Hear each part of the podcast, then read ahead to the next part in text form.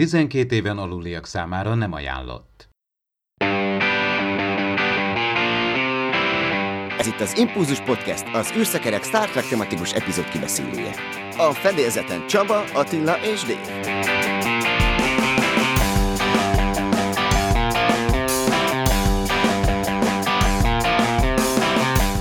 Üdvözlünk mindenkit, 120. adásunk hallható, itt van állandó törzsgárdánk Attila és Dév, akik már készen állnak a kibeszélőre. Szervusztok srácok! Sziasztok! Sziasztok! Csalók a halhatatlanság, The Omega Glory lesz a mai epizódunk, egy eredeti Gene Roddenberry történet. Én Csaba vagyok, kezdjük el a hírblokkot, mielőtt még az aktuális epizóddal foglalkoznánk. Hát Robert Duncan McNeil és Gerett Wang ugye egy kemény fába vágják a fejszéjüket, mégpedig abba, hogy Proton kapitányt próbálják meg majd feléleszteni valamilyen, hát ilyen websorozat vagy streaming ö, sorozat formátumban gondolkodnának szerintem ők. Nem tudom, hogy ö, ennek mekkora a realitása, nem biztos, hogy a CBS erre nyitott lesz. Gerett Wang minden esetre azt mondta, hogy ha ilyen hivatalos úton nem sikerülne ezt keresztül verni, akkor majd a közösségi finanszírozáshoz fognak fordulni. Érdekes lenne egyébként megnézni ezeket a holokalandokat új formában, vagy ilyen mai körülmények között. Ti mit gondoltok, hogy hogyan lehetne ezt megvalósítani, vagy egyáltalán ti szeretnétek, hogy legyen ilyen web series? Egy próbát megérne, mert azért Proton kapitány elég egy, egy vicces jelenetei voltak egyébként a Voyagernek, hogy végre nem, nem mindig arra figyeltünk, hogy jaj, most hazafele kell menni, tele vagyunk, vagy ellenség, vagy barát, hanem láttuk, hogy na tudnak szórakozni, és azért ők a fedélzeten. Jó, volt, amikor ebből lett a probléma, nem is egyszer, tehát eh, néha tényleg a probléma okozza még nagyobb problémát. Most teljesen csodálkoztam, hogy ez valami kilencért tér vissza, hogy ez a holoprogram, és, és aztán csodálkozok is, hogy végül is ez, ez, ez volt ezek szerint a legnépszerűbb, mert én szerintem a Voyager-ben így próbálkoztak azzal, tehát volt külön a Janeway kapitánynak, ugye a Da Vinci, vagy a Neelixnek, ugye ez a, talán a Perisnek volt a Chess Chandren, az a párizsi kaszinó, vagy mi a Neelixnek volt ez a rekreációs pakszau, akkor a, voltak a, a egyedi szimulációk, tehát amikor ez a második világháborús harogén szimuláció volt, az is tök jó volt. Tehát nekem a Proton nem volt akkor a kedvenc, talán még Fairhaven is jobb volt, mert annyira retro, hogy az már túlságosan, tehát főleg a mostani szituációban nézem, hogy, hogy a Voyager az, az teljesen működik mert nagyon szeretem, de a Proton az már akkor egy ilyen teljesen idegenül hatott. Tehát nekem teljesen kiesett abból, oké, okay, a Peris szereti ezeket a ősségi sci régi sci sőt, olyannyira szereti, hogy gyakorlatilag ő is gyakorlatilag találja ki a programot. Ez nagyon érdekes egyébként, hogy ott kreálják ezeket a programokat, tehát nem is mivel nincs ellátás, tehát nincsenek új horror kalandok, ezért ezeket készíteni kell, tehát folyamatosan fejleszteni. Ugye tudjuk, hogy nem kapnak utánpótlás az alfakadránsból az új holoregényekből, ezért írni kell. És egyébként nagyon érdekes, hogy a Proton kapitány kalandja, az mint fikciós kaland, még Voyager regényként is van. Ugye Voyager regények, tehát fizikai formában megjelent könyvek, többféle van, ami van egy epizódot dolgoz fel, vagy egy kitalált sztori valamelyik évadban, vagy a Voyager hazaérkezés után játszódik. Ugye ezek a regények nem kánoniak, de azért egy licenszelt Star Trek könyvek. És van egy ilyen, hogy Captain Proton, Defender of the Earth, tehát ez gyakorlatilag sőt, egy ilyen gyűjtemény, egy ilyen antológia, amiben gyakorlatilag több ilyen protonkapitány sztori van, tehát olyan, mintha a Voyager-ön belül úgymond a, a Janeway kapitány, vagy pont a Peris leülne és olvasná, vagy éppen szerezné ezeket. Egyébként Dean Wesley Smith írta, akitől sok más regényt is látunk. Ugye valaki felugrik, Amazonon is meg tudja vásárolni, tehát ez egy fizikai könyv, vagy Kindle verzió is van belőle. Szóval tök érdekes, és ezt továbbvéve nem tudom, hogy működne ez a formátum mai tévében. Tehát ez a retro sci tehát én annyira örülök, hogy a, a Star Trek, tehát a 60-as évekbeli első sorozat már nem ilyen volt. Tehát ez nekem annyira bemutatja, és annyira teatrálisak azok a szereplők, főleg amikor még Janeway kapitány is ott van, és, és el kell, hogy játsza, hogy, hogy tehát biztos hatalmas poén volt ez a, az a színészek körében is, nekem valahogy annyira nem jön át. Tehát ez a Paris páros azt nagyon bírom, ahogy annak ide a O'Brien besírt is, de hát Proton kapitányt azt, azt nem biztos, hogy első számú választásom lesz. Ez a kilenc feltűnés, ez valóban soknak tűnik első hallásra. Én szerintem ezt úgy kell értelmezni, hogy nem csak a konkrét megjelenések vannak ebbe beleszámítva, hanem az említések is. Például van egy olyan epizód, a rendkívül veszélyes, amiben nem jelenik meg maga a holoprogram, csak például építik a delta kompot a malonokkal versenyeznek, egy szondát szeretnének kihozni egy gázóriás belsejéből, és ott elhangzik a protonkapitány, és a kompnak, a delta kompnak a belsejébe a Peris ráadásul ilyen protonkapitány kezelő szerveket telepít, amiket fizikailag lehet ott kattogtatni, meg nyomogatni, tehát ezek is beleszámítanak szerintem a kilencszeres megjelenésbe, amit itt a Track Movie írta a cikkében. Egyébként a short is szóba került, mint lehetséges formátum, hogy ott akár ö, megjelenhetne ez az egész. Én, én itt tudnám elképzelni egyébként a legjobban, tehát az amúgy is egy olyan kísérletezős, ott már láttunk mindent, komédiát, tragédiát, ö, szerelmes történetet, rajzfilmet, tehát nekem oda például beleférne egy-két ilyen. Nyilván túlzásba nem kéne ezt vinni, tehát én sem tudom elképzelni, hogy ebben mondjuk annyi lenne, hogy egy több évadon keresztül átívelő valamit lehetne ebből megnézni. Az az egy epizód, amikor a fő történetszálhoz is csatlakozott ez az egész, amikor ugye megjelenik a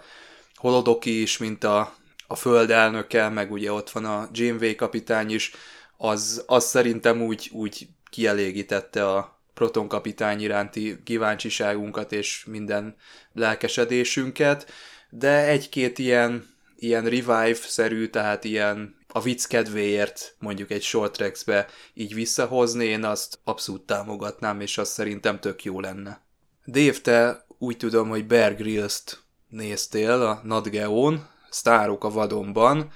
Zachary Quinto volt a vendég? Vagy hogy működik ez a műsor, ott ők túlélnek a vadonban? Hát, ugye eleve az a magyar, magyar fordítás egy picit, picit rosszul hangzik. Egyébként Running Wide with, with Bear Grylls, az eredeti cím 2014-től megy, ez már az ötödik évad, és 2019-ben fordult meg, tehát mint, mint, mint sztár, vagy híres ember Zachary Quinto is. Egyébként hát itt nem csak mozisztárok vagy, vagy filmszínészek vannak, hanem ismert emberek, tehát például humoristák is, vagy például pár részsel ezelőbb volt Alex Honnold, akit a Free Solo-ban ismerünk, és természetesen ott másztak, és, és elég veszélyesen másztak. És persze Bear Grylls, aki egy elég marcon ember, amúgy egy, ugye Edward Michael Grills, nagyjából Attilával velem egyidős, sokoldalú ember, egy családos ember amúgy, de hát egy kalandor, író, sok könyve magyarul is megjelent, utóbbi években sok tévéműsorban is ott van, tehát ilyen Discover is, ilyen, hát ez olyan reality, ami scriptet reality-nek nevezhető, tehát voltak éppen itt persze, és volt is neki egy kisebb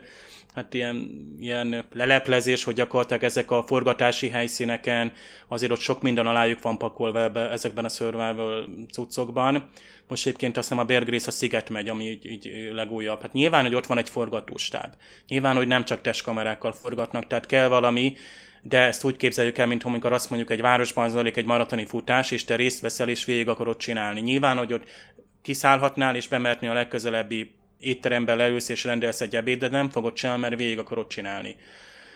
a dolgot. Szóval a Ben Grills, aki ugye a brit, brit ember, SES-nél is szolgált, ugye cserkész, főcserkész Baden Powell egyik utódja, szóval egy, egy hihetetlen sokoldalú, és a, a túlélési gyakorlatokat is szervez, és mostanság már így, így ezek a meghívott színészek, meg híres ember vendégek, ők gyakorlatilag úgy szóván vágynak rá, vagy akarnak ebben, hát nem szerepelni, nem is arról van szó, hanem ez gyakorlatilag olyan, mint egy tréning, vagy egy terápiás hétvége. Kimozdulsz a komfortzónából egy kicsit? Abszolút. Totál. Tehát például pár évvel ezelőbb, és még mindig nem térek rá, úgy látom, Zachary Quintóra, mert Dave Bautista volt, akiről tudjuk, hogy egy egykori pankrátorként igencsak marcon ember, és őt egyébként egy kanyomba vitték Arizonába, egy elég kietlen területre, és neki is kemény küzdelem volt. De hát itt volt Blir Alson, vagy Cara Delevingne, tehát voltak itt szép hölgyek is, akik szintén kemény ugye, ugyanúgy végigcsinálták. Ez ilyen egy, egy másfél napos cucc, tehát itt letesznek valóva ugye az a fiktív szituáció, amit ugye tehát tényleg mint egy gyakorlat végigcsinálsz. Tehát tényleg ez olyan, mint, egy, mint a hadseregnél, vagy cserkészetben, vagy iskolákban, hogy elmész egy, egy ilyen táborba, vagy gyakorlatról, tényleg végig kell csinálnod, de nyilván, ha valami óriási gáz lenne, nyilván, hogy ki tudnak menteni, itt viszont úgy kell végigcsinálni, hogy téged egy nap múlva ment ki majd egy helikopter, és tényleg le kell ereszkedni egy hegyoldalon, és tényleg meg kell csinálni. Nyilván van biztosítókötél, vagy át kell menni egy, egy szakadékon. Egyébként a Zachary Quintonnak is ez volt egyik legkeményebb, hogy elértek a kivon, kivonási pontra, de még egy ilyen kisebb öblön kellett átkelni, és tényleg egy kifeszített kötélen, és nem tudom, hogy az most tizenvalahány méter volt, de, de ez egy félmetes mélység. Szóval az embernek így össze kell szedni magát, és így sor kerül olyan beszélgetésekre, nyilván a túlélésnek az ilyen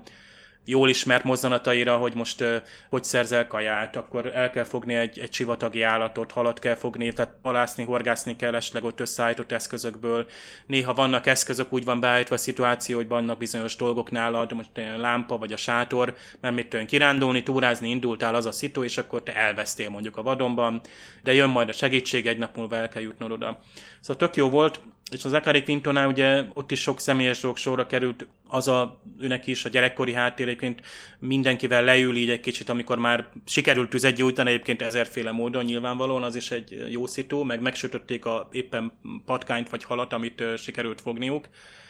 és, és akkor vannak ilyen jó kis beszélgetések, sok gyerekkori sztori előkerül, a társal kapcsolatos negatív oldalak is, ugye Zachary Quintonál ugye a, hogyan tud például ő a LMBT mozgalomban, azért ő sok mindent letett, és mint színész vagy híres ember elmondja, hogy mennyire nehéz volt ezeket annak idején keresztül vinni, hogy amikor gyerekkorától vagy kamaszkorától rájött, hogy ő nem heteroszexuális, akkor ezekkel ezeket hogyan tudja közölni, hogyan tudta keresztülni magát, de éppen a legszebb modell, ugye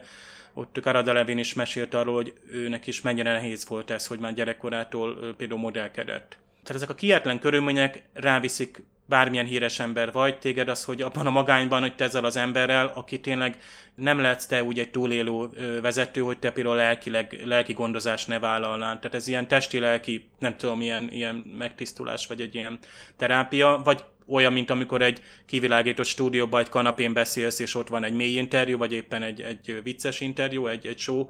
showmannel, csak épp itt a showman az a belgrész, aki egyébként tényleg egy, egyfajta showman. Nem tudom, vissza lehet nézni, akár az Akari Quintót, én is picit lekéstem róla, és nem tudom, hogy volt ez Star Trek vonatkozás.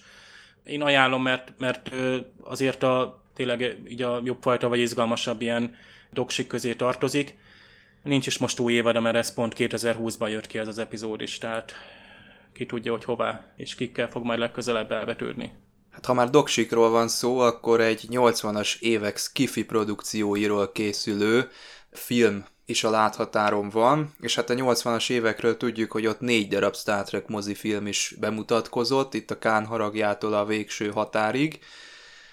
Nekem egyébként a 80-as évekről inkább a TNG jut eszembe, ezek az említett mozifilmek inkább egyfajta ilyen eredeti sorozat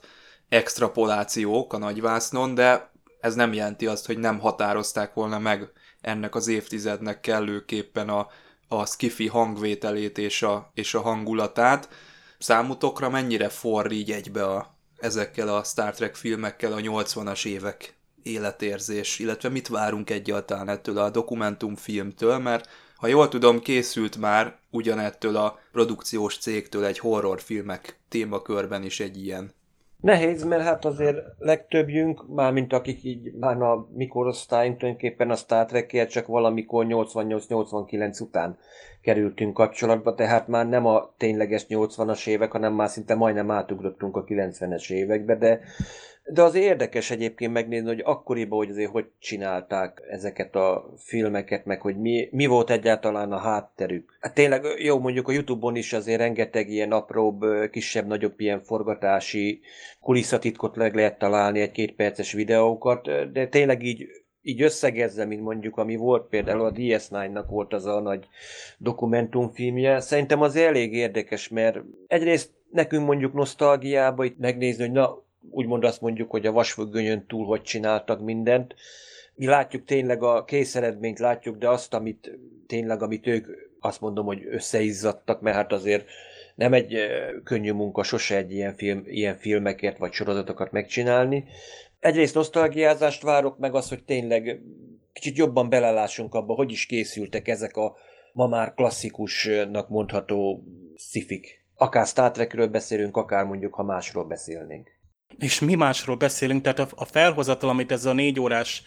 több mint négy órás dokumentumfilm hát ki akar tárgyalni, valami szédítő, és tényleg a mozi jut eszembe.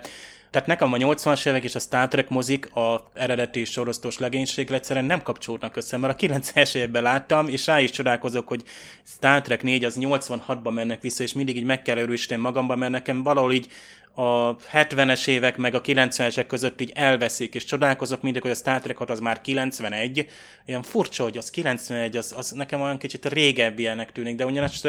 stílusban nagyon benne vannak ezekben a 80-as évekbeli filmekben, de hát mik vannak itt, tehát itt az űrgolyóktól kezdve a Star Wars-ig birodalom visszavág, Jerry visszatér,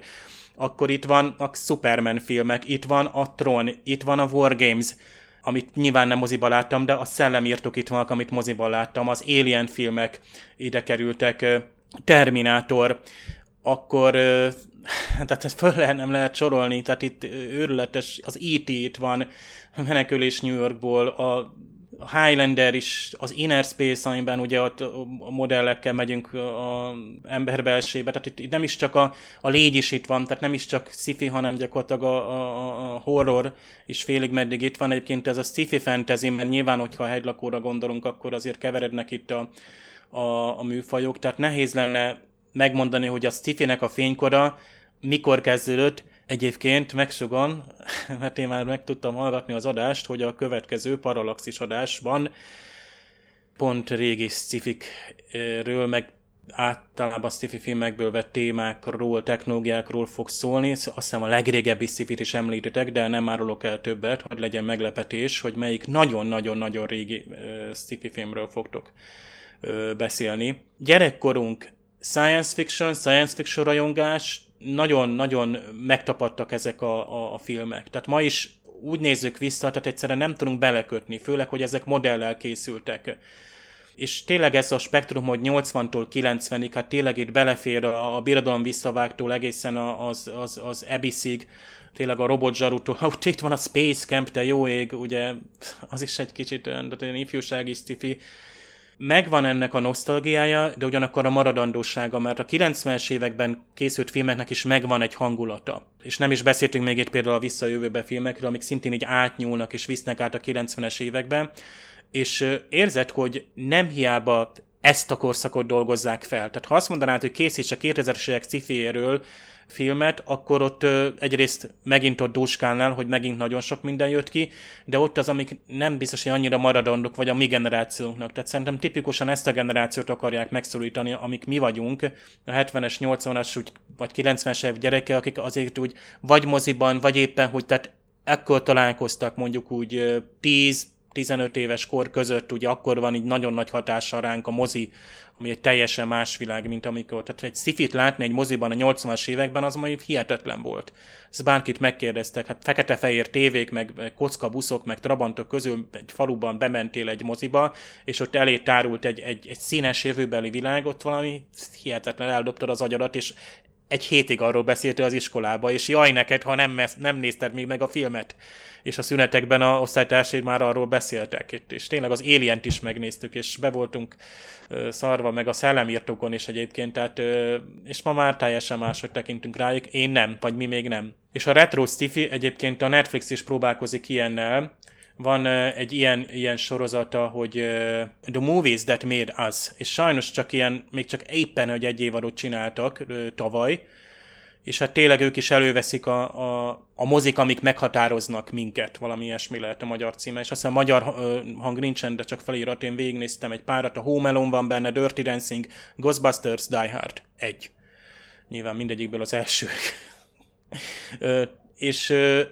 ezek tényleg meghatároztak, és ők ma mentek el így, amik, akik készítőt még össze lehetett és már nem is lehetett mindenkit megtalálni, és egyébként ennek a, a dokumentumfilmnek is a honlapját megnéztek, a Kickstarter lapját, őrletes sok embert próbálnak megszólítani. Nyilván már nem tudnak minden színész, minden rendszerűt túlérni,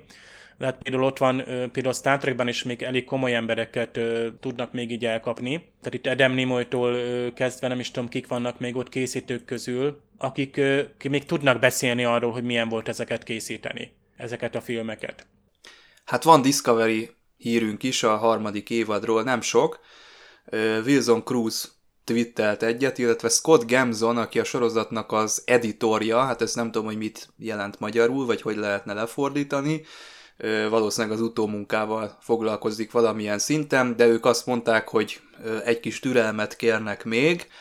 Kicsit bonyolultabbá vált a, az utómunka, így a jelenlegi helyzetre való tekintettel, de folyamatosan ugye keresik az új megoldásokat, és próbálnak azért vele haladni, amint megjelenési dátum lesz, azonnal közölni fogják. Tök érdekes, hogy ebben a, a, a cikkben ugye megint szóba kerül az, hogy ugye otthonról dolgozni, és hogy zenét lehet-e otthonról, például, hogy kisebb zenekarral. Itt az Orville is szóba kerül, hogy ott a szimfonikus, tehát nagy zenekar rögzítés miatt nem lenne ugyanaz a hangzás, és ott, hogy nagyon nagy kínál ö, próbáltak rögzíteni, például itt említik a Umbrella Academy-t, ugye Netflix, amit egyébként én mindig meg akarok nézni, de hogy nem jutottam oda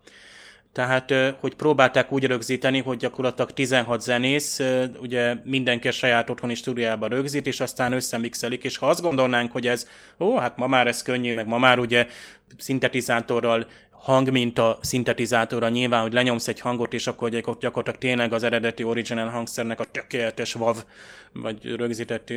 másra szólal meg, még gyakorlatilag a, a zenészeknek, tehát egy zenekar, egy szimfonikus zenekarnak a jelenlétét egyszerűen nem tudod visszaadni. Tehát főleg, amikor 16-nál több zenészt is kell, tehát hogy próbáljanak, hogy minél jobban. Ugye érezzük azt, tehát mindig érezzük, hogy bizonyos filmsorozatoknál vagy filmeknél ezt a szintis hangzást érezzük, és amikor nagy zenekari kíséret van, például egy sorozatnál, akkor érezzük annak a nagyszerűségét, tehát a színvonalát megemeli a zene, és borzasztóan megemeli, meg sokszor tudjuk, hogy a zenekar úgy rögzít, hogy szinte ott van a, azt hiszem vetítik is előttük a jelenetet. És azt is fejtettem mondani, hogy Jeff Russo volt az, aki hát pont az Umbrella Academy-nek a zenéjét is szerezte, több helyütt felbukkan az ő neve azért. És hát ugye ő mondta, hogy amikor már tényleg annyi zenész kell mozgatni, ugye ezzel a digitális utólagos keveréssel, akkor már az, az egy nagyon lehetetlen munka. Megint más, mint amikor például színészek hangsávét különállóan rögzítik, és azt te mondjuk egy utókeveréssel, vagy akár külföldön, például egy, egy Disney vagy a Marvel filmnél sokszor most már így csinálják, hogy minden hangsáv megvan, ott van egy digitális index vagy címke neki, kidobják külföldre egy, egy interneten, és akkor ott, ott csak hozzáillesztik az adott hangsávhoz, és kijön egy nemzetközi hangsáv, vagy mit tudom, DVD, meg Blu-ray megjelenés. Tehát nem evidens dolgokról beszélünk még, utómunkáknál spóroltak például, ha jól tudom, a, mm, melyik is az a HBO-s robotos ö, ö, sorozat, Westworld? Amelyiknek most a, köszönöm, a Westworldnek a harmadik évadánál azt hiszem utómunkáknál spóroltak, hogy például ilyen, ö, tehát ilyen digitális hibákat, vagy ilyen utó ö, apróbb fényelés, javítás, stb. Tehát azokat e- esetleg nem javították ki, tehát a képen esetleg, tehát nem azt mondja, hogy belógó drótok vagy vezetékek, hanem tehát bizonyos utómunkákat nem végeztek már el, hogy, hogy ki tudjon jönni, bár szerintem pont ilyen utómunkát gyakorlatilag az bárki tudja, most megint naív vagyok, vagy ilyen laikus ebben, hogy otthon végezni. Pedig várjuk, hogy a Discovery kijöjjön, hát, és de ugyanakkor persze elvárjuk tőle, hogy nagyszerű is legyen, hát meglátjuk majd, hogy hogy mi jön ki ebből, és hogy, hogy, hogy tudják ezt, ezt rögzíteni. Minden zenésznek nem lehet otthoni stúdiója. Amúgy most Magyarországon is tévéket nézel mostanában, már kezd feltűnni. Szerintem többeteknek feltűnt, hogy például reklámblokkokban illetőleg inzertekben, tehát műsorajánlókban már feltűnik, hogy különböző eltérő hangminőségekben vagy hangzással szólanak meg ezek a, a betétek, esetlegesen otthon készült, vagy különböző más forrásokból, más technikával készült felvételek, és lehet, hogy belátjuk, hogy lehet, hogy nem kell mindenkinek ott lenni a stúdióban, lehet, hogy nem kell akkor a technikai apparátus, lehet, hogy házi stúdióban is lehet a jövőben is rögzíteni, és kezd kialakulni egy ilyen gazdaságosabb vagy emberibb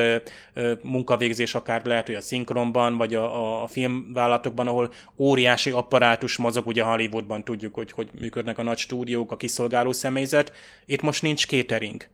nincs, nincs büfé, nincs, nincs, nincs, nincsenek asszisztensek. Jó, nyilván ő nekik is meg kell élni, és mindig erről beszélünk, hogy az asszisztensnek is van asszisztense, ő, ő is pénzt kap, de átirányul másfelé ugye ez a terület, eloszlanak ezek az energiák, amik ugye egy film forgatásán készülnek. Majd nem 200 millióból, hanem lehet, hogy 120 millióból is el lehet készíteni egy filmet, változnak a marketingnek az útjai, nem, nem megy el minden színész egy körútra, videokonferencián mutatják be a előztes vagy a kérdezfeleleket, és akkor lehet, hogy egy picit emberibb vagy kímélőbb, környezetkímélőbb, meg gazdaságosabb filmkészítés, meg szórakoztóipar alakul ki. A Star Trek.com-on egyébként kikerült a Discovery harmadik évadának a New York City Comic Conos előzetese, és a világ egy kis ideig azt hitte, hogy ez egy új tréler. Bevallom én is, megnéztem, és bár azt mondtam, hogy ismerősek ezek a dolgok, de azért úgy simán elhittem, hogy hát biztos van ebbe új képkocka, de nem. De egyébként nem hazudott a Star Trek.com, mert azt a régi oldalt 2019-es dátummal helyezte ki a friss videók közé, tehát nem állított semmi olyat, hogy most itt új trailerről van szó, ki is volt írva, hogy ez a First Discovery trailer, mégis egy kicsit megtévesztő volt, és nekem az jön le, hogy kicsit persze bajba van a CBS is, hogy hogyan kezelje ezt a frissen kialakult helyzetet. Én szerintem nekem az az érzésem, hogy azért kellene Discovery tartalmat és hype-ot generálni, itt a nézőközönségnél. Napirenden kéne tartani a kérdés, de nincsen. Tehát most, mivel most zajlik a utómunka, ezért így lehetett ezt megoldani. Hát a Dave által említett Parallaxis adásnak az ajánlója után visszajövünk a kibeszélővel, és a The Omega Glory-ról fogunk értekezni. Az Impulzus Podcast pillanatokon belül folytatódik, de előbb a következő parallaxisban. A tudományos fantasztikus filmek története párhuzamosan fejlődött a mozgóképipar egészével, bár több évtized telt el, mire a műfajt komolyan vették. Gyakorlatilag a 60-as évekig kellett várni, hogy a nagy költségvetésű grandiózus science fictionnek sikerüljön megszerettetnie magát a nagy közönséggel, de persze ma már a filmipar rendszeresen készít hol jobb, hol rosszabb filmeket a műfajban. Viszont egy biztos, a science fiction az alkotók nem csak a társadalmi kommentárok eszközeként használják, hanem egyben utat mutat a jövő technológiái számára is. Tudományos és fantasztikus élményekre vágysz. Akkor csatold az öveket és nézd be hozzánk a Parallaxisba. Tudomány és fantasztikum.hu Figyelem! A műsorban spoilerek bukkanhatnak fel.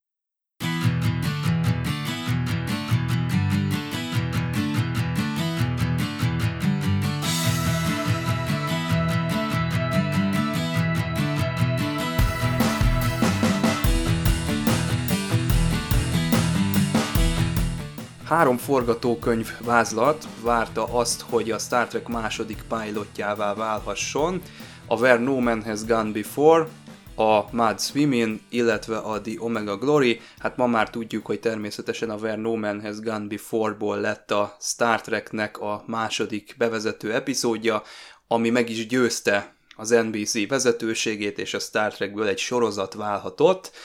A Mad Swimming is megvalósult az első évadban, a The Omega Glory viszont nem, bár Gene Roddenberry nagyon akarta, ugye ez az ő sztoria volt, ezt ő írta, nagyon kiszerette volna dolgozni, és szerette volna, hogyha ez megjelenik már az első évadban. Az NBC finoman közölte vele, hogy hát, ez a történet még nem annyira erős, hogy ezt így le tudjuk adni. Tegyétek el, bizonytalan ideig ezt jegeljük ezt a történetet, mellesleg, hogyha még akartok vele valamit kezdeni, akkor egy jó alapos átíráson kéne átesnie ennek a történetnek. Ez Gene Roddenberry meg is tette, és a második évadra már egy átdolgozott verziót hozott. Az NBC-nek még ekkor sem tetszett a végeredmény, tehát a végsőkig tiltakoztak, illetve nem voltak meggyőződve arról, hogy érdemes ebbe pénzt fektetni, és egy epizód formájában ezt megjelentetni, de Gene Roddenberry nagyon kitartó volt, és végül itt a második évad végén, itt a 23 epizódjaként ennek a szezonnak megjelenhetett ez a történet, meglehetősen ellentmondásos és vitákat kavaró utóélettel, amit most mi is itt ki fogunk tárgyalni. Sok sajtóorgánum, illetve különböző ilyen review központok ezt rendre a Star Trek egyik legrosszabb epizódjaként tartják számon, és valóban sok minden fölött itt nem nagyon tudunk napirendre térni. Mielőtt ebbe ugye belevágnánk, hogy mik a pontos okai ennek, illetve miről akarna szólni ez az epizód, Attila és Dave titeket kérdezlek, hogy nektek mi a személyes megélésetek ezzel az epizóddal kapcsolatban. Én is itt látok benne számos buktatót. Figyelj, ez gyakorlatilag szinte azt mondom, hogy szinte vártam egyébként, hogy mikor végül is egyben meg tudtam nézni a sorozatot, hogy na mikor kerül valami olyasmi, ami megint ismét a hidegháborúra utal, hiszen azért 66-ban vagyunk, tehát túl vagyunk nagyon sok válságon, meg még van, van még, volt még úgymond előttünk is, hogy mikor lesz ismét hangoztatva, vagy valahogy kidomborítva ez a kelet-nyugat, Ázsia, nem Ázsia közötti hidegháború, szocializmus, kapitalizmus közti válság, és most itt tulajdonképpen itt kapunk is egyet, úgymond a háttérbe, mondjuk nem ez a teljesen a szál, hát egyik szála, a másik szálat azt majd ismerjük, addig, amíg úgymond azt mondom, az első kétharmadában nem is sejtettem, hogy végül is ide fog kimenni a játék, mert hát, hát láttunk benne ilyen indiánhoz hasonló, szinte majdnem azt mondjuk vadem, vad, barbárokat, meg láttunk ilyen, azt mondom, ilyen modern tatárokat szabjával, kardokkal, tehát nem is sejtettem, hogy mi lesz ebből. A végén, ami kiderül, hát mit mondjak, egy kicsit faramuci nekem, tehát nehéz itt most belelátni, hogy pontosan mi történik ezen a bolygón, hogy most hogy alakult így, hogy ismét egy földutánzást találunk, láthatunk, hogy valakik esetleg leutánozták a földet, utána szabadon hagyták, mint mondjuk például a Miri epizódban, vagy ami majd lesz később a Kenyeret és Cirkuszt epizódban, ahol a római birodalom van tulajdonképpen egy ilyen 20. századi köntösbe öltöztetve, hogy televízión keresztül lehet látni a gladiátor versenyeket, nem kell az arénába elmenni, hanem otthon tévé előtt nézzük, tehát nem tudom, hogy megint egy ilyen párhuzamos földfejlődést próbálnak itt mutatni, tehát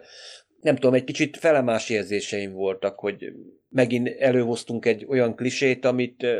meg lehetett volna oldani másképp is. Nem az igazi. Ugyanezzel a húval akarom én is kezdeni, úgyhogy hú, de nem emlékeztem erre az epizódra, és hogy hú, ez, ez nagyon, nagyon egy vegyes tartalmú rész volt, tehát, tehát tényleg van itt minden, tehát a patriotizmus, a, a rasszizmus, egy társadalmi parabola, megint ez a szokásos uh, díszletek, amiket, amik ott fogadnak minket, ami nekem egyébként alapvetően tetszik, bár amikor mindig, amikor valami börtönbe kerülünk, tök ugyanolyan ilyen, ilyen típusú, tehát egy kicsit ez a, nem tudom, western hangulat, vagy ez a Zorro, régi Zorro sorozat jut eszembe, ezekről a helyszínekről, amikkel alapvetően nekem nincs semmi bajom. Ezek a meglepő fordulatok is jól jöttek, de ezt a párhuzamot, ezt a paralel fejlődést, hogy itt is pont az úgy, úgy alakult, és, és uh, itt is a, a, tehát ugyanolyan két csoport feszül egymásnak, uh, és nem is beszél, hogy itt is van egy őrült kapitányunk, egy ilyen visszatérő motivumként a, a, a, az eredeti sorozatban, vagy úgy szerintem általában a, magában a science fiction sorozatokban, tehát megint egy meghasonlott ember, aki fölött természetesen erkölcsileg győzelmet aratunk, de ami mellé van pakolva, tehát jó, 1968 usa nem volt egy könnyű év. Tehát tele van, tele van ugye merényletekkel, a vietnámi háború, a polgárjogi mozgalmak, tehát közben megjelent egyébként az űrödösszai, és egyébként pont a, a Star Trek másik évada után azt hiszem egy héttel, hogy befejeződött a Star Trek második évada, kijött az űrod összeja. Lehet, hogy Rodemberi bement a moziba, megnézte, és azt mondta, hogy hát gyerekek, itt szedjük szét a részteket, ezek után nem érdemes folytatni és új évadot csinálni. No de komolyan, tehát nekem ez túlságosan erős volt már. És nincs gondom azzal, ez egy amerikai sorozat. Az Egyesült Államokban forgatták amerikai pénzből és amerikai nézőknek. És sosincs semmi bajom ezzel, mert Igen, és szeretem, és engem is lenyűgöz, hogy egy hatalmas országból a szabadság és, és a rövid a történelme, de annyira lenyűgözőek a modern Amerika főleg, és annyira szabad most is, még amikor azt mondjuk, hogy húha, ilyen és olyan elnökök vannak, de akkor is végtelenül demokratikus és, és szabad, és csodálatosnak tartjuk, és éppen ezért a forrását, akár az alkotmányát is annak tartjuk, mert hatása volt a, a világra. De a patriotizmus egy picit itt túl erős, de 68-ban ez oké okay volt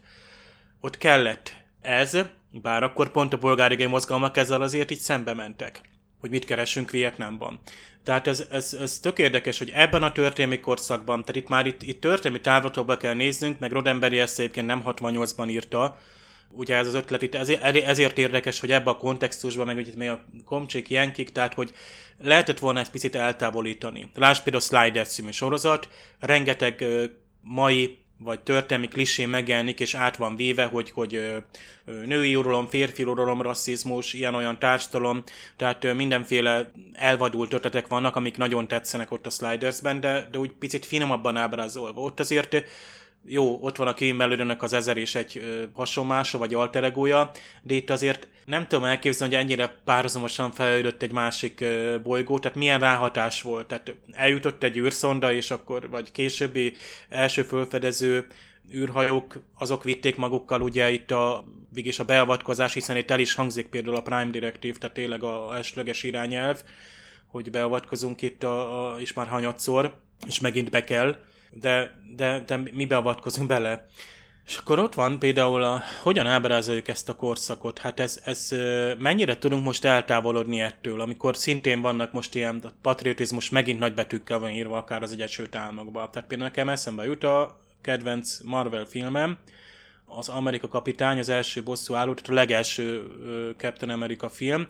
amiben pont bemutatják, de ott, ott igazából egy karikatúraként ezt a, ezt a patriotizmust. Tehát ugye, hogy ő egy, úgymond egy ilyen nemzeti jelkép, és, és gyakorlatilag az, az adakozás, vagy a háború támogatására a hátországban lett bevíve, és nem tudott igazi hős lenni egy ideig, mindaddig, amíg ugye tudjuk, hogy nem ö, vette saját kezébe a dolgokat a, a, a frontvonalon, és így lett egy igazi hős, aki amúgy egy erkölcsileg tiszta személy a, a Rogers. És itt viszont, tehát ott Tudunk, mert ott szinte színpadon, pont egy színpadon van, hogy az amerikai kapitány szerepel, és mindenütt színes amerikai zászlók vannak, stb.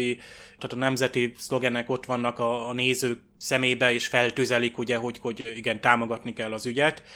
Itt viszont nincs meg az a távolság, ott egy színpadon látom, ott el tudom magam különíteni, hogy az egy színpadon zajlik, és az igazi, például Amerika kapitány nem olyan, mert a, gyakorlatilag az egy kirakat bábú figura volt. Tehát itt, itt az amerikai patriotizmus túl nagy betűkkel van írva, és ráadásul még komolyan is gondolja a film, és komolyan oda teszi Körköt, aki ugye átitatva ezzel, és, és, és megihletődve visszanéz amerikai zászlóra a végén, és mondom, nincs bajom, tehát szeretem Amerikát, tök szívesen elmennék, és beutaznám, és, és, és imádom, és nagyszerűnek tartom, de, de amikor így van ábrázolva, az, az nekem sok. Jó, ellenben nézzek kínai filmeket és német filmeket, és néztem már kínai szipit is, de az egyiket az meg tipikusan kínai. Ott mindent a kínaiak találnak ki, és ha öt nemzet összefügg, a kínai az egyik közülük. Nyilván. Jó, csináljunk magyar szipit. Valóban, ez az egyetlen olyan epizód az eredeti sorozatban, és szerintem a Star Trekben is, ahol nincsen megmagyarázva a kulturális fertőzés honnan jött, kik hozták ide, mit keres ott, mi ez az egész, pedig lett volna az eredeti forgatókönyvbe, ha nem is sok, de azért halványan, ugye maguk a főszereplők sem nagyon értették, hogy mi történik körülöttük, és hogy hogy lehet ez. Ez egyébként egy McCoy és Spock közötti ilyen kis cívódás formájában jelent volna meg. Ugye a McCoy megkérdezte volna, hogy hát túl feltűnő ez a párhuzam mégis honnan ered? Lehetséges, hogy a, az emberek hozták ide? Körk erre azt mondja, hogy a földi űrutazók, illetve telepeseknek egy, egy kisebb csoportja, és akkor a Spock megállapítja, hogy ez valószínű, hiszen ö, elég agresszívek ahhoz, hogy ők emberek legyenek, és akkor a McCoy erre bedüldött volna, és mondott volna valamit, a Körk pedig közéjük állt volna, de még ezt a kis valamit is kiszedték a, az epizódból, így nincsen semmilyen támpontunk arra, hogy miért történt ez. Az epizódnak az első felével nekem semmi bajom nem volt, sőt, még meg is lepődtem az elején, amikor a USS Exeter fedélzetén vizsgálják a történéseket, ez nekem teljesen kiesett a fejemből, hogy van ilyen, már azt vártam egyből, hogy na, hol vannak a jengek, meg hol vannak a kómok,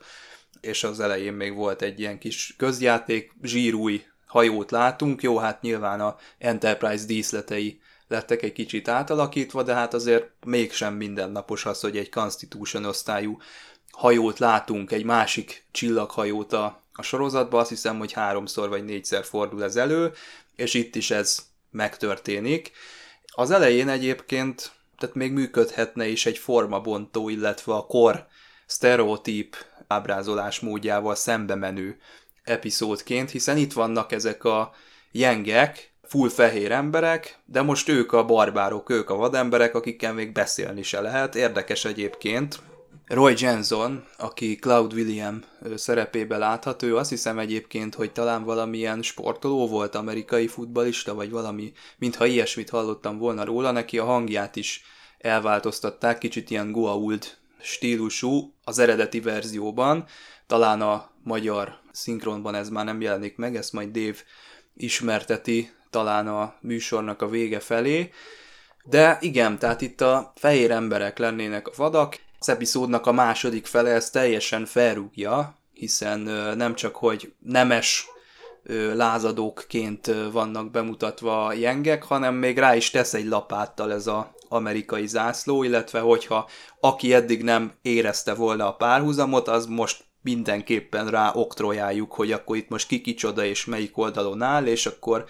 kikkel kell érzelmileg azonosulni, és kikkel nem. Hát igen, ez végleg betette a kaput értetlenül állunk azelőtt, hogy miért nem történt meg az a bizonyos eltávolodás, amiről Dave is beszél, és ami jót tett volna, ugye a Patterns of Force című epizódnak is, ahol könnyen be lehetett volna mutatni egy náci nemzetszocialista államra nagyon hasonlító, elnyomó ideológiát és államberendezkedést, de ott is túl direkt volt, és itt meg aztán extra módon túl direkt ez az egész, és rázúdul a nézőre, és sajnos nagyon-nagyon ez a megítélését az epizódnak ö, lerombolja. Pont ö, érdekes, hogy az Exeter kapitánya pont akkor jelenik meg, pont abba a faluba kerül be, ami az utolsó ilyen ellens, utolsó vörös erőd, hát nem tudom másképp megfogalmazni, hogy utolsó kommerőd. Az viszont mondjuk tetszett, hogy láthatjuk, hogy azért nem csak az Enterprise jája a virágűrt, hanem igen, időnként tudnak találkozni másik csillaghajóval is, csak sajnos ott tényleg szinte majdnem mindenki szerencsétlenül járt, hogy gyakorlatilag ilyen kristályá aszalódtak, gyakorlatilag ilyen kristályos anyaggá. Hát valamiért a készítők tényleg, ha az előző epizódot is nézzük, az ilyen kristályok tól,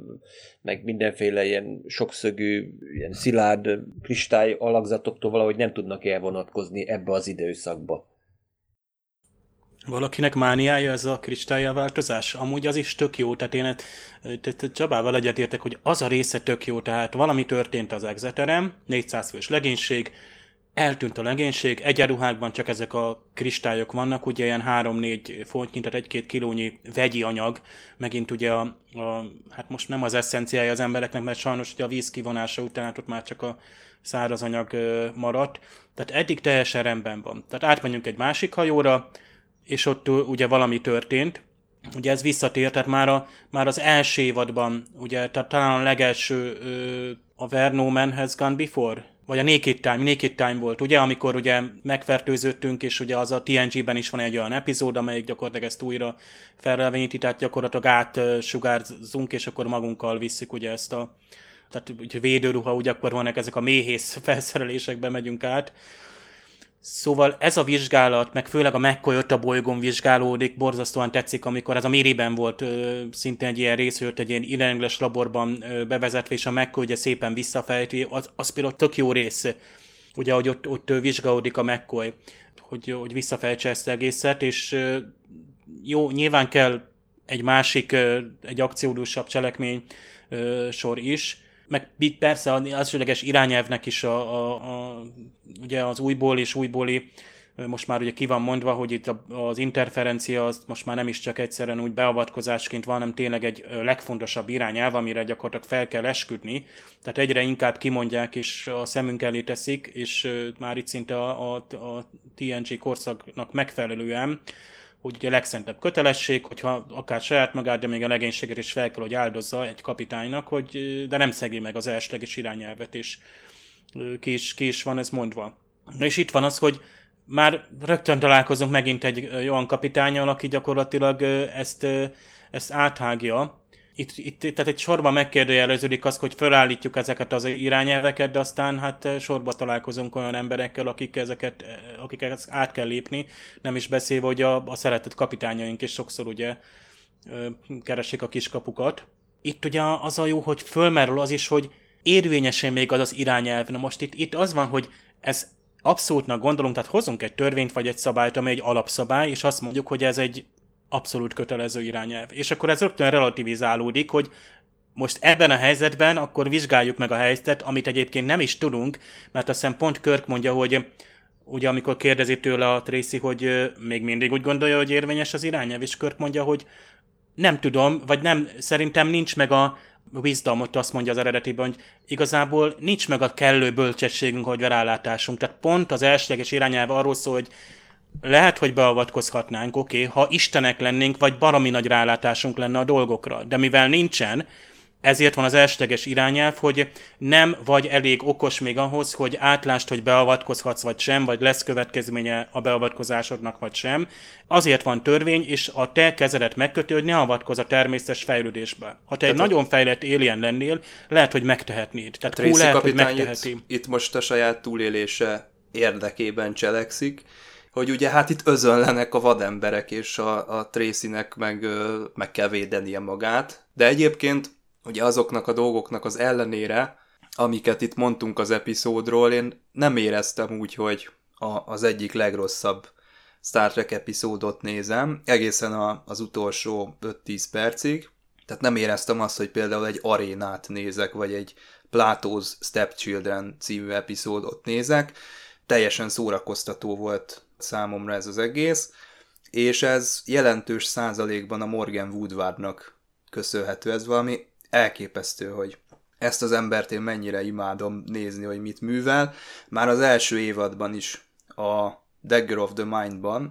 ugye Simon van Geldert Isten ilyen jelenítette meg, ahogy bele nyilal a fájdalom abba az emberbe, meg ahogy az őrület határán ott, ott rohangál a, a hajón. Talán még egy tribut videót is lehet róla találni az interneten a, a Dagger of the Mind-ba, amikor megkérdezik a nevét, és nem tud válaszolni, és így belehasít a fájdalom, hát ez Isten ilyen, Isten ilyen van eljátszva, és én ezt imádom ö, látni ezt az embert, és itt is mester ilyen, ö, ezek a kigúvat szemek, és ez az őrült, izzadt fej, ez a tekintet, ez, ez, ez elképesztő, és szerintem ő, ő nagyon nagy mértékben egyrészt ellopja a sót, másrészt felhozza ezt az epizódot egy nagyon-nagyon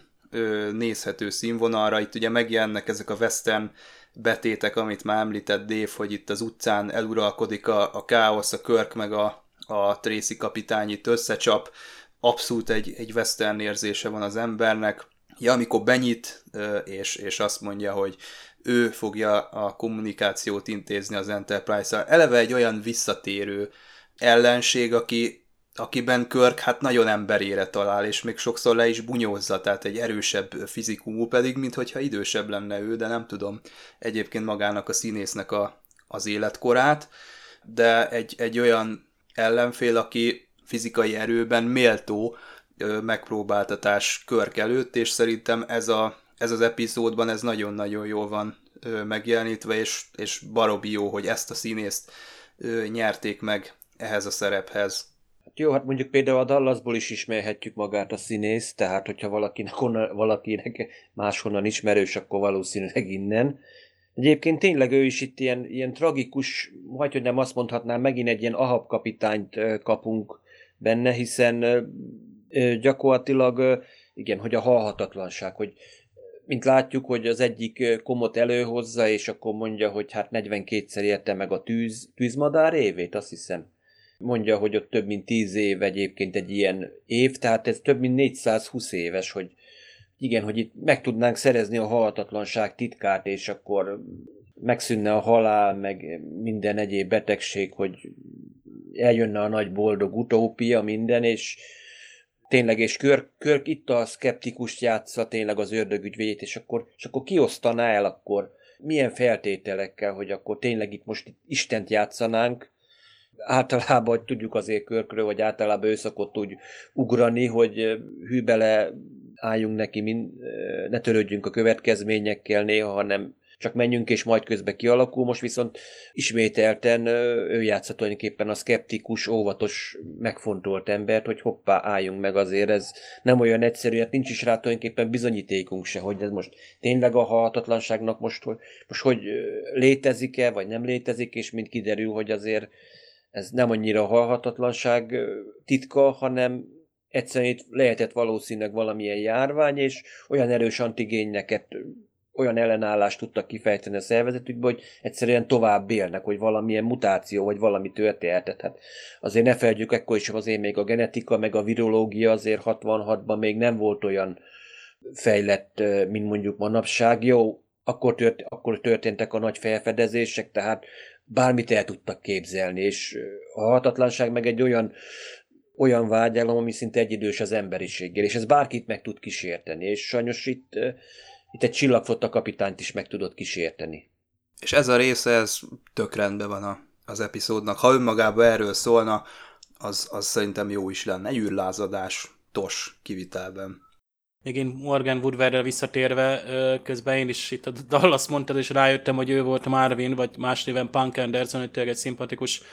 főszereplő, hát akkor már azért egy idősebb a Jocknak volt egy, egy, egy ilyen barátja. És tényleg baromi jó a, a, a színész, és Barbinek Péter nagyon jól rátesz magyar hanggal, nagyon szeretjük ezekben az erőteljes szerepekben, tényleg itt, itt az ő hangja az nagyon áthozza a, a karaktert. Még nekem így a rendező, ha már itt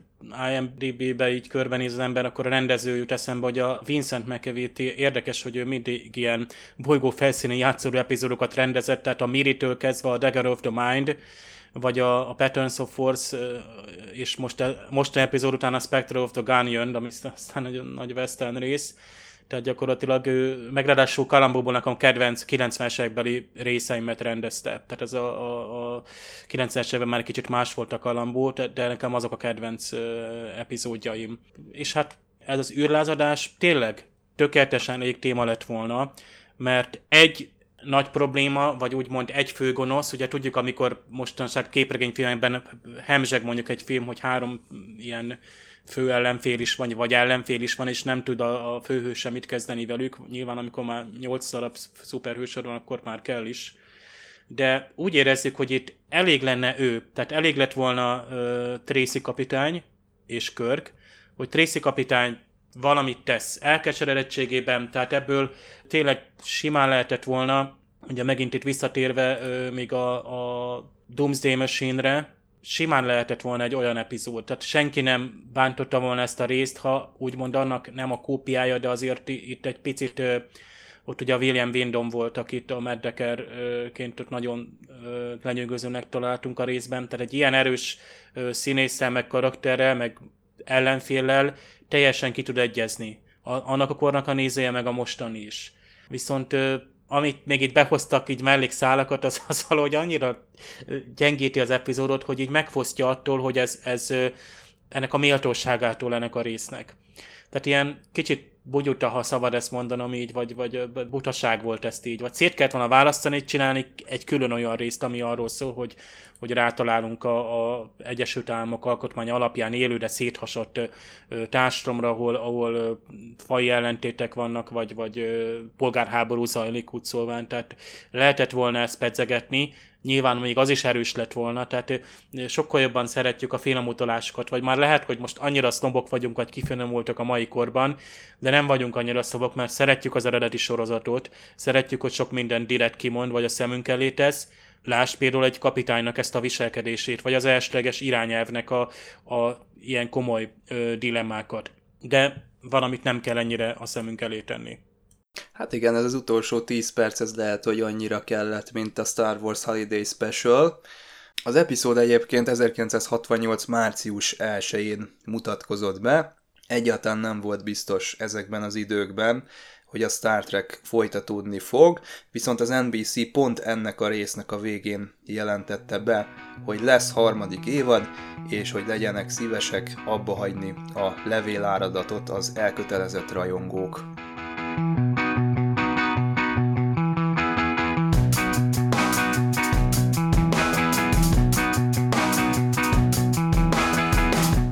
fedélzeten. Csoba! Hú, csoba! Csob, csü, csü, csoba!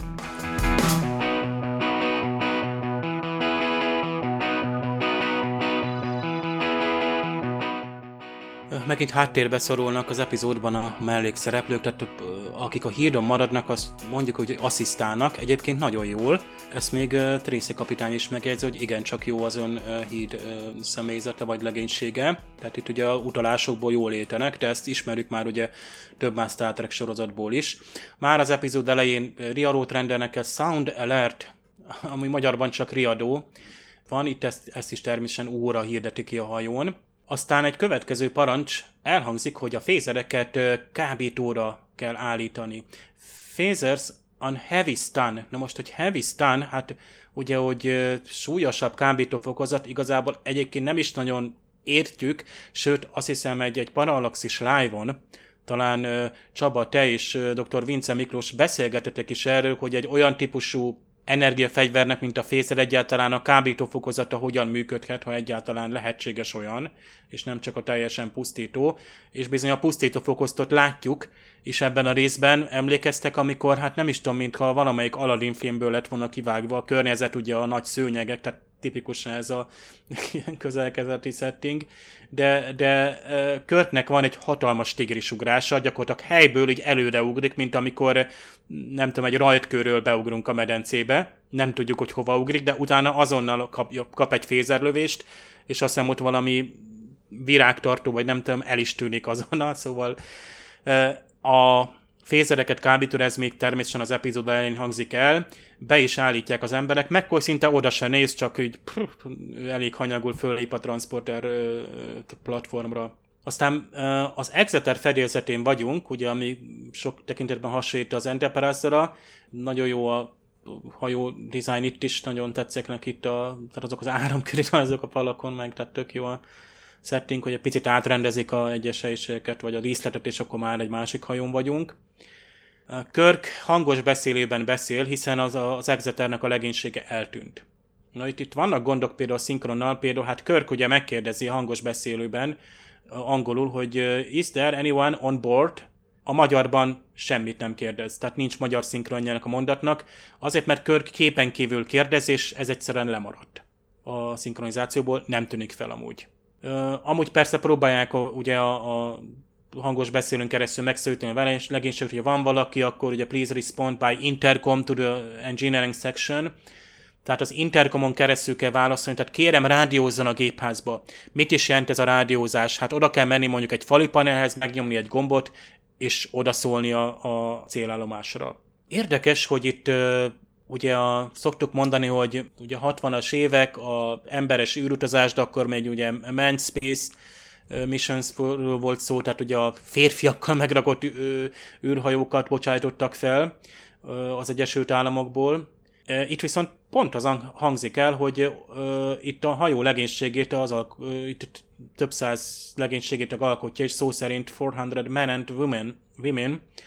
who were on this ship, magyarban inkább csak annyit mondok 400 fős legénység, tehát összefoglalják, de az angolban jó, hogy ez itt megkülöníti, hogy nyilvánvaló, hogy nők is vannak a legénységi tagok között. Aztán le kell játszani az aznapi hajónaplót, ugye Last Lock Tape, tehát még mindig ugye tépről van szó, tehát mint hangszalagról kéne lejátszani, nyilván itt csak naplóbejegyzés lesz a magyarban. Magyarul itt megint az, hogy modernizálták a szinkronban, a, úgy adták vissza, hogy itt már nem hangszalókat játszunk vissza. Az elsőleges irányelv. Hát elhangzik a Prime Directive szó, ugye a már említett, hogy a kapitány legszentebb kötelessége, hogy nem szegem meg az elsőleges irányelvet, nem szabad az az interferencia beavatkozás is elhangzik, hogy interfering with the evolution of, of life of this planet. Nagyon érdekes, hogy az élet evolúciójával interferált vagy beavatkozott a bolygó fejlődésébe, a természetes fejlődésbe avatkozott, vagy avatkozik bele a Morgan Woodward által alakított Ronald Tracy, akit ugye Barbinek Péter ad vissza magyarul nagyszerűen. Amiket itt találnak még, nagyon érdekes, hogy nem nagyon hangzott el eddig, és de nagyon érdekes kísérő technológia, Phaser Power Packs, energiacellák. Reserve Bad Packs, tehát ezeket így magaddal horcol, és ha a fézered lemerült, akkor felhasználod. Tehát már itt ki van dolgozva az, hogy, hogy van egy energiafegyvered, de az nem egy ilyen végtelen hatása, mint amikor egy, egy fénykarot bekapcsolsz, és a, a kristály az folyamatosan működteti. És ugye Power Packről mi jut eszünkbe? A Power Bank tehát ezek a külső kis aksik, amivel gyakorlatilag újra tudjuk tölteni a különböző mobilkütyőjeinket. Egyébként nagyon csodálkozok, ezek olyan későn jelentek meg, igazából a 2010-es évektől jöttek ezek. Lehet, hogy pedig ugyanaz van benne, ott is van valami lítium cucc, amit szintén feltöltesz, és magaddal hurcolsz, hordozható aksi tehát ilyen vésztöltő, de baromi hasznos. Tehát tényleg én 2000-es években, amikor itt, itt utazgattam, sokszor Németország, Ausztria és vonaton, és tudod, hogy 36 órán belül nem fogsz jutni egy, egy tehát nem jutsz el egy, egy szállodai szobába, vagy egy, egy helyre, ahol tudsz tölteni, ugye éttelenekbe keresem mindenféle konnektorokat, hát nyilván fézert nem tudsz konnektorról feltölteni, tehát jó, ha van nálad ilyen power packs, és tök jó, hogy ez már itt elhangzik a, a Star Trekben. Aztán megint van egy olyan szinkronos hiba, hogy az angolban a Tracy kapitányra azt mondja Körk, hogy full, míg a magyarban a Körk nem beszél. Aztán persze később kimondja persze, hogy mennyire bolond, és hogy el kell majd ítélni, mert ez egyébként ez egy felmerül, hogy ebben a szituációban jut még egyáltalán arra időnk, hogy most itt az elsődleges irányelv előtt elővegyük meg, hogy nyilván elhangzik, hogy érvényesen még az elsődleges irányelv. Egyébként ezek a nagyon jó párbeszédek. Tehát ezek mindig szeretem, hogy a triumvirátus annak, annak mindig vannak érvei, mindig nagyon jó a dialógusok, tehát a Kirk, McCoy, Spock nem hiába ők vannak most is itt, és uh, nyilván elhangzanak ezek az érvek, ellenérvek, uh, beavatkozás, van-e jogunk, van-e bölcsességünk, hogy beavatkozunk. Egy pont az angolban az van, hogy I don't think we have the right or the wisdom to interfere. Magyarban csak annyit mond, hogy semmi jogunk hozzá. Míg a angolban ez a bölcsesség, ez nagyon jó, hogy van-e tudásunk, bölcsességünk, hogy, hogy ö, ö, jogunk legyen ö, beleavatkozni. Felhő Vilmos, aki nyilván, hogy magyar származású, ha már itt patriotizmusról beszélünk, miért ne? Na de, amikor ő megszólal, ugye mondott Csaba, hogy az angolban egy ilyen, ilyen nem Night Rider hangú, mit is mondtál, go out, igen, ezeket tipikus, tehát ő kapott ugye mélyítést, vagy egy másfajta uh, hangszint. A magyarban viszont hát Varga Tamás szólaltatja meg, akiről hát gyakorlott Star Trek nézőknek azonnal Worf jut eszébe, tehát ő is egy jellegzetes markáns férfias hang, és de nagyon szeretem az ő hangját is, de alapvetően Worf jut eszembe róla. Egyébként tényleg nem tudom, pár nem tudom, pár napja, pár hete volt a, a, a Szökevény című film, nagyon szeretem, ugye Harrison Ford, régi amerikai sorozat alapján, meg aztán megtörtént eset is, hogy egy, egy dokit ugye elítélnek a felesége megöléséért, de ártatlan, Tommy Lee Jones üldözi, hát ismeritek ezt betéve szerintem valamennyien. És akkor ott hát a Varga Tamás hát behívták a szinkron stúdióba, ezt most csak én mondom, hogy valami hatféle különböző kisebb-nagyobb megszólás kapott, és hát mindegyikben teljesen más. Tehát ott a középkorú fehér szakállás professzortól kezdve a tényleg színesbőrű jellegzetes egyébként mesét, és egyszer Valgata már sokszor megkapta ezt a afroamerikai szerepeket, ugye talán a hang színe alapján úgy gondolták, hogy egy, egy, egy színesbőrű férfiak azok mind ilyen markáns mély hangúak, most gondoljunk Tékre például, akinek is többször lágy hangja volt a szinkronban, nem kell feltétlenül mély hang. De a TNG is Worf, ugye? Mert a DS9-ben, mintha László Zsolt lett volna. Így van, és egyébként pont azt mutatja, hogy a, a Worfnak is lehet különböző hangszíne, és mégis az is teljesen működik. László Zsolt is, aki megint egy másik hangszín. És egy nagyon érdekes, itt a végére egy nagyon érdekes szinkronos adaptáció mondjunk, ugye amikor itt elszáll az epizód. Tehát itt mondom, vagy kimondtuk már ezt, hogy egy bizonyos helyen elszáll az az epizód. Tehát valahol ott, ahol, ahol ugye ott már mindenkit elkapnak, és akkor ott, amikor már a, ugye az alkotmányt idézzük, és akkor ezeket a, a szent szavakat mormolja, tehát ő a ereké körzője, és a szent szavak szónak, na jó, itt, itt, itt innentől kellett volna kikapcsolni, de nem baj, mert abból a szempontból, hogy van egy ős forrásunk, lásd, itt is van egy könyv, és azt nem ismerik kinyitni. És ennek a torz visszaadása, vagy a, a, a, és itt jön az, hogy mennyire elég teszi az, hogy a kultúra az milyen rövid, még az emberi írott kultúra, vagy az írott írásnak az áthagyományozására, és gondoljunk ezekre az ős írott forrásokra, eposzokra, Bibliára, de az amerikai alkotmányra is, hogy az mikor fog ennyire eltorzulni. Tehát hány száz év kell, most oké, hogy iskolákban tanítják, és betéve idézi még Körk is. Egyébként nekem ez mindig ez van, hogy Körkapitány még tényleg betéve felmondja az alkotmánynak a, a kezdetét. De amikor már a, a, az Enterprise D fedélzetén vagyunk, vagy nem tudom, a Voyager-en, akkor már így azt is elfejtik, hogy a 20. században még nemzetállamok voltak. Tehát valahogy, nem tudom, a történelmoktatásot valahol megszakadt, tehát a körkapitány még nagyon jó iskolázottságot kapott, de utána a következőben a történelmoktatás valahogy el, elsiklik, és itt a világ történelmről beszélünk, meg nem csak az amerikairól. No lényeg az, hogy hogy adják ezt vissza. Tehát eltorzult angol szavak, és ahelyett egy ilyen eltorzult magyar, tehát egy jól adaptálva ez, és gyakorlatilag itt, itt az, hogy tényleg nem a puszta szóról van szó, tehát hogy ennek a mennyire eltorzó mondjuk akár egy törvény, vagy akár egy ilyen ősforrás, amit ugye alapul veszünk, mert ez épített fel, tehát ez hozott civilizációt, vagy tartosságot, tehát ez, ez biztosítja azt, hogy, hogy sokféle nép együtt tud élni, ugye nem butaság egy, egy országnak az alkotmány, nem hiába nevezik alaptörvénynek. Nyilván, hogy ami itt körbe van építve azzal a patriotista jelképekkel, az viszont az, az volt zavarbejtő már most így, tehát érezzük ezt, hogy ez már, ez már így, így, így sok, túl direkt, de ennek a magyar adaptációja még tök jó volt, és az egész végső dialógusnak, ami amúgy nagyon rosszul sülhetett, vagy sült el, mondjuk így, hogy nem jónak tartjuk, de a, így kicsit azért enyhíti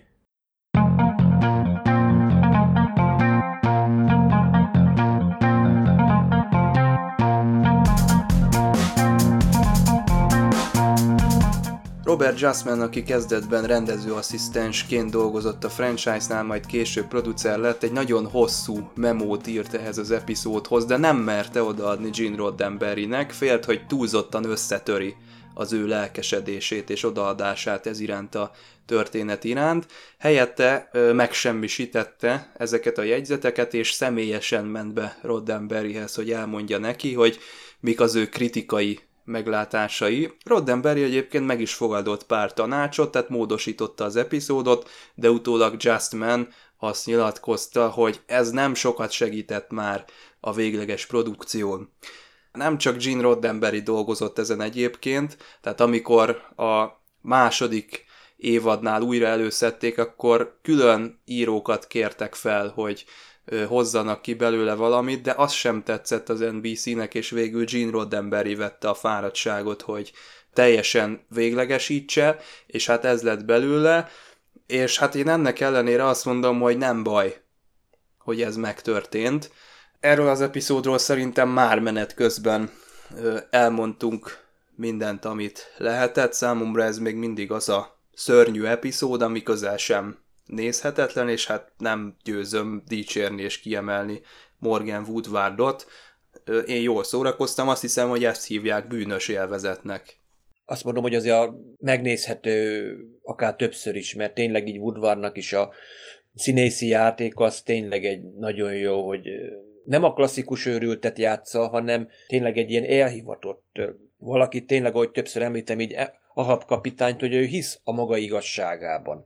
mondjuk például a TNG-ben nem mondják ki, de egyébként egy regényekben szerepel, hogy például Picard is mondjuk úgy utána nézett, hogy amikor megkapta az Enterprise parancsnokságára való kinevezést, hogy megnézte, hogy mit szóltak el más kapitányok, és megnézte, hogy az ilyen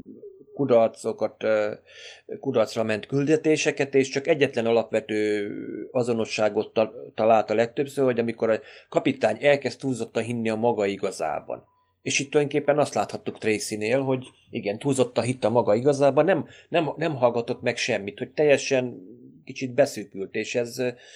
azt mondhatjuk, hogy tényleg ez, ez akár jellemző, hogy igen, amikor nem hallgatunk meg mást, hanem csak úgy gondoljuk, a mi véleményünk a teljesen ideális, ilyenkor fordulhatnak elő, hogy akkor a szabályokat is készek vagyunk felrugni. És ez nem mindig vezet jóra, és láthattuk, hogy itt is azért mi történhetett volna. Ugye ez a föld hasonló világok, amik például itt, vagy a Miriben, vagy a Return of the Archons-ban, illetve a Piece of the Action-ben is megjelenik, viszont fokoztosan, tehát így kezdenek, hát nem is csak a díszletek miatt, vagy visszatérő motivumok miatt. Ezeket így sokszor, vagy többször újra nézve érezzük, hogy, hogy itt próbálunk egy példáztot mondani a néző elé, valamilyen erkölcsi tanulságot állítani, hogy mit, miket kellene elkerülni, tehát ez a szokásos kritika fogalmazódik meg, ami viszont itt, itt átmegy, tehát a, a más oldalról meg a patriotizmusnak a dicsőítésébe, és ezért így kilóg. Bár ez nagyon érdekes, hogy a, a, a német változat, ami egyébként csak 88-ban ö, jelent meg, az ö, ott ö, egy elég érdekes átköltése van megint a szinkronban. Tehát ott a lényeges tartalmi átköltések is vannak, méghozzá azáltal, hogy ott kiderül, hogy a, a jengek azok űrhajóval érkeztek a bolygóra, és ezzel már át is van hidal, vagy akkor most ez, ez párhuzamos fejlődés, vagy, vagy tényleg valamilyen milyen kulturális ráhatás, Hát itt egy űrhajóval érkeztek, legalábbis a német nézők számára, illetve ott a komoknak a eredeteme a kommunistákkal való összefüggése teljességgel kimarad a szinkronból. De érdekes az is, hogy ott elhangzik a német verzióban az, hogy a, az elsőleges irányelv megszegéséért kivégzés jár a csillagflottában, és hát bizony Körk bár többször elkövette ezt, azért ő azért az öntörvényesség ellenére azért a csillagflotta mindig eltűri nekik és gyakorlatilag ez is tiszta kitalálása a német szinkronnak. Ott a powerpack helyett ilyen áramköri csatlakozásokról beszélnek, tehát érdekes, hogy itt még a szinkronról is beszélünk, akkor át lehet költeni egy epizód tartalmát, ahogy itt a sok változatot érezzük, hogy annyira eklektikus lett az epizód, és lehet, hogy egy jó ötletből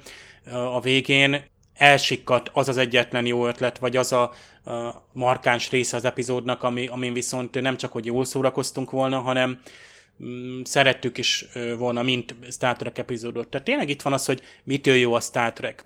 Tehát szeretjük ezeket a társadalmi ö, ö, példákat és ellen, ellenpéldákat. Szeretjük, a, hogy az irányelvekkel küzdünk, hogy, hogy egy, egy, egy meghasonlott személlyel küzdünk, akit erős karakter vagy erős színész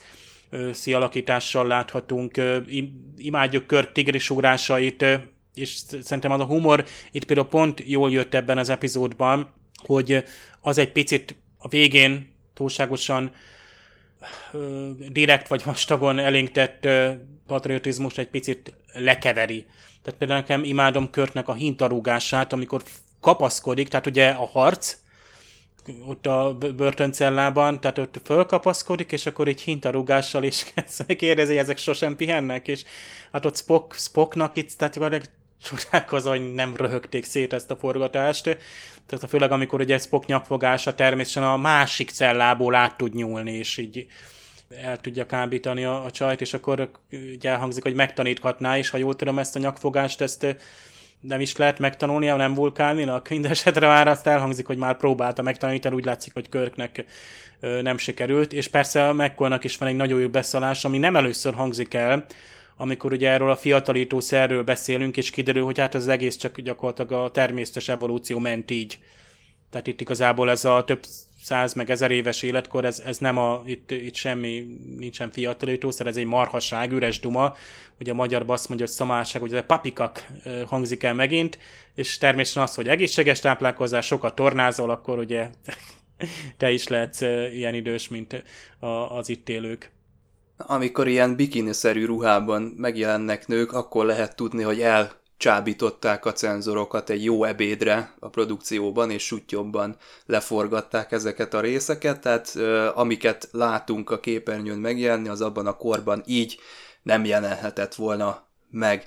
Nem ez az utolsó eset egyébként, amikor ennyire félre megy egy epizódnak a, az ábrázolás módja. Az új nemzedék Code of Honor című részében fogunk még találkozni hasonlóan sztereotipizált ábrázolásmóddal, ami hát azt mondhatjuk, hogy talán a Shades of Grey mellett a legrosszabb TNG epizódok közé tartozik, amik a legtöbb ö, kritikát kapják. Egyébként, hogyha majd a Shades of Grey-hez érünk, akkor mit szólnátok hozzá, hogyha nem vennénk föl új podcastet, hanem egy clipshow-t összevágnék én is a korábbi podcastekből, pont azokból, amiket a Shades of Grey is bemutat a, a TNG epizódoknak a bevágásaiból. Hát köszönjük erre a hétre a kitartó figyelmet, jövünk vissza jövő héten. Ha jól gondolom, akkor a The Ultimate Computer című epizódot fogjuk megbeszélni. Az viszont úgy emlékszem, hogy egy nagyon jó epizód, nekem legalábbis tetszett az újranézéseknél, és ezt többször látni szoktam, ellentétben a The Omega Glory valamit inkább skippelek. Hát Attila Dév, köszönöm szépen erre a hétre, jövő héten megint visszatérünk. Sziasztok! Sziasztok! Sziasztok!